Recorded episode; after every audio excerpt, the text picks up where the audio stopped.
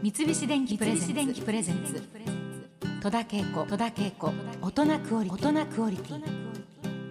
今週はラサール石井さんをお客様にお迎えしております。お願いします。まああのラサールさんはえっ、と放送作家の仕事を始めたり、えーいろんなことをされながらで劇団のテアトルエコーに、えー入るわけですよね。要するに自分はもう裏方で行こうと思ったけど、ん。まだ出役のその気持ちがまだあって、じゃあもう養成所受けて落ちるぐらいだったらもう向いてないんだから、うん。もうやめようと思って、でテアトルエコーの養成所1期生だったんですよ。そのテアトルエコーを選んだ理由は何ですか？え喜劇をやってたかあなるほどね。ら、うん、1期下に今度、渡辺正行と小宮隆康が入ってきた。へえで2人でコントをやってたんですよ。なんか知らないけど。うん。で面白そうだなと思って、うん。俺はそもそもああいうことがやりたかったんだと思ってう入れてくれないかっつったら、まあ向こうは先輩の言うことだし。うん。あの二人は明治の落研うん。で同級生だったからはもうそういうことが大好きだったんですよ。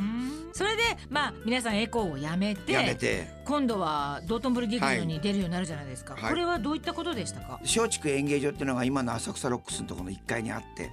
そこの楽屋行ったりして。で見てもらって「どこが面白いの?」なんて言われて。そしたら声かけられて実は渋谷のストリップ劇場に空きができたと。うん。杉平介という人がいてはい。弟子を探してると。でやらないかと言われて。うんで僕は養成所なんて言ったらまだ全然プロでもないのに酒飲んで尾形健がどうだ中台達也がどうだと呼び捨てにしてるわけでしょ、そんなことしててもプロじゃないじゃない、でもたたとえストリップ劇場でも板に乗ってお金もらえるんだったらプロになれるでしょ、うん。あプロにはなりたいと思って、でしかも子供の頃から実は憧れていたその渥美清さんやなんかストリップやってたってことは知って、伊藤さんもやってたってことを知ってるから、俺は入りたいと思ったんです、うん。でまあ3人でちょっと時間差で入ったんですけどねリーダーが一番先で。うん。で俺がその後うん。小宮が最後に入る。うん。小宮はリーダーに騙されて卒論を出さなかったんでうん。もう成績は全部あのー卒業できるのに卒業できなかったんですよ。それはリーダーが「お前どうすんの？卒論」って言ったら「いや俺はもうか書いてるよ」って言ったら「いや俺出さねえんだよ。お前も出すなよ」って言ったら「バカだから出さなかった」そしたらリーダーが「え？出さなかったの？俺出しちゃった」っ つって。ひどい。先に卒業。ひどいでしょ？小宮のね一生はこんな一生 リーダーに振り回され続けて。ええまあまあ。でまあ結局半年後に卒業できたんですで半年遅れて入ってきてで3人で、うん。もうそれは杉平介という人は不思議な。どんな方でしたか、入った時にですね、60だって言ってたんですけどうんはい。もっと年寄って見えて、うん。まず歯が2本しかない。うん。で先生歯どうしたんですか？僕ら先生って呼んでたんですはいもうあの悪くなったらこうタコ糸でくくってうん。石をつけて橋の上からビョンって石を投げてキュッて抜いてたっていう。で今まで7回ぐらいこう奥さん変えててうん。でも席は入ったことないみたいなことを言ってて。である時胃痙攣を起こしてもうこれは先生病院行かなきゃダメだと。うん。いや病院なんか行ったことないと。うん保険証もないと。てか戸籍が分かんねえと。で先生どこで生まれたんですか？箕輪で生まれたっていうかそれは浅草だから台東区役所でしょっつってうん行ったらうん。席があったんですよ。はそしたらね63だったの。そしたら「おいやもう63だ」って急に老けた芝居とかして。あうん。はそしたらね奥さんで一人だけ席入れてた人がいてね。あで娘もいてうその娘さんがね席を抜いてたんです。よね それを見て「そうか」とか言って悲しそうにして。んおかしい。おかしいでしょ。なあ。でもうね道頓堀劇場が最後っていう日があって、はい。まあ、最後はストリップ劇場でストリッパーの方がやるんで、うん。最後の1日前にうん。僕らにステージ貸してくれっつって、で、まあ、ゆかりのあるユートピアやら、うん。芸人が全部出てコントをやりダチョウにも出てもらって、うん。それで先生を呼ぼうと。でももう結構ガタガタなんで、はい。でも車椅子は客が引くと。じゃあしょうがない。台車に乗せて出そうっつって。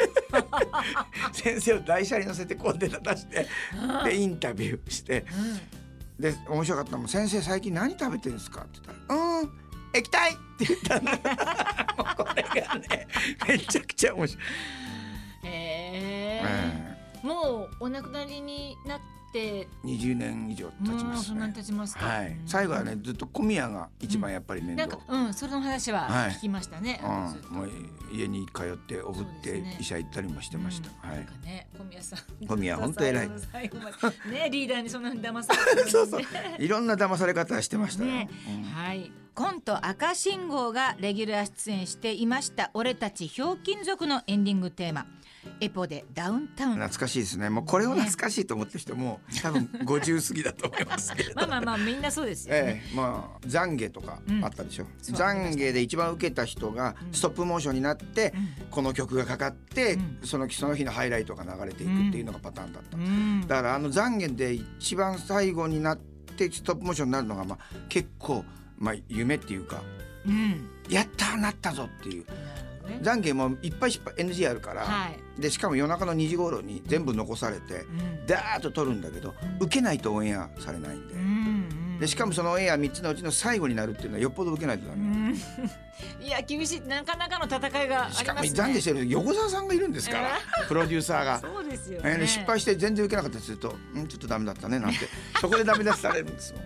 厳しい。いやいやいや面白さの裏にやっぱりそういう厳しさがねいっぱいあったっていうことでまああの今度赤信号がもう大ブレイクして、まあ大ブレイクってことないですけどいやいやいやなんとか。もうすごい人気だったですよ、さああのーそんな大活躍されている皆さんなんですけれども今度はちょっと舞台のことをね、6月1日から新橋演舞場で三宅裕二さん率いる熱海五郎一座上演されます、はい。えー今回は「戦場のカナリアは陽気な不協和音」えー「Don't Stop Singing」が上演されます、そうなんでございます。これ、まあのまあ熱海五郎一座はあのいろんなヒロインの方が出ているわけなんですけども、はい。今回はラスボス小林幸子さんということでね。ラサールさんの今回の役どころはこれがねまあ、これ今回は舞台が豪華客船で、うんうんうん。まあ、えーえー三宅さんがジャズマン。はい。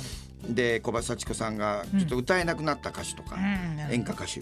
で船長が小倉さんとかあって僕はですね、客なんですよ。でもすごい謎に満ちていて、うん。どうも僕がキーマンらしくまだ何も語れることがないらしいんですよ。うん。しかも僕にも教えてもらってないのでただなんか僕がいろいろ画策してうん。事件が起きるらしいです、作詞だ。あーへええー。そうですか、そうなんまあ、今回はじゃあ豪華客船でしかも今回はですね、うん。まあ、これがもう三宅さんがまあ前々からやりたかったことだと思うんですけど三宅さん率いる、えービッグバンド。出た。例の。例の。もう私もよく見に行ってるから。このビッグバンドを全員乗っけ1る確保しての全員乗っける。それはちょっと見応えありますね。でしょ？聞き応えもあるし。最後はもう盛り上がること間違いなし。でかっこいい。いいなあ。多分それでうん。リーダーが考えてくるギャグがもうくだらなくて面白い。そうそう。もうそれすらなんかすごい愛おしいもん最近、楽しみですね。さあただいま前売りチケット絶賛発売中です、皆さんぜひお早めにご予約くださいね。私も本当楽しみにしております。必ず参りますので。あありがとうございます。はい、戸田恵子となくうれて今日のゲストはラサール石井さんでした。来週もお付き合いいただきます。よろしくお願いいたします。三菱電機プレゼンツ。電機プレゼンツ。戸田恵子。戸田恵子。大人クオリティ。大人クオリティ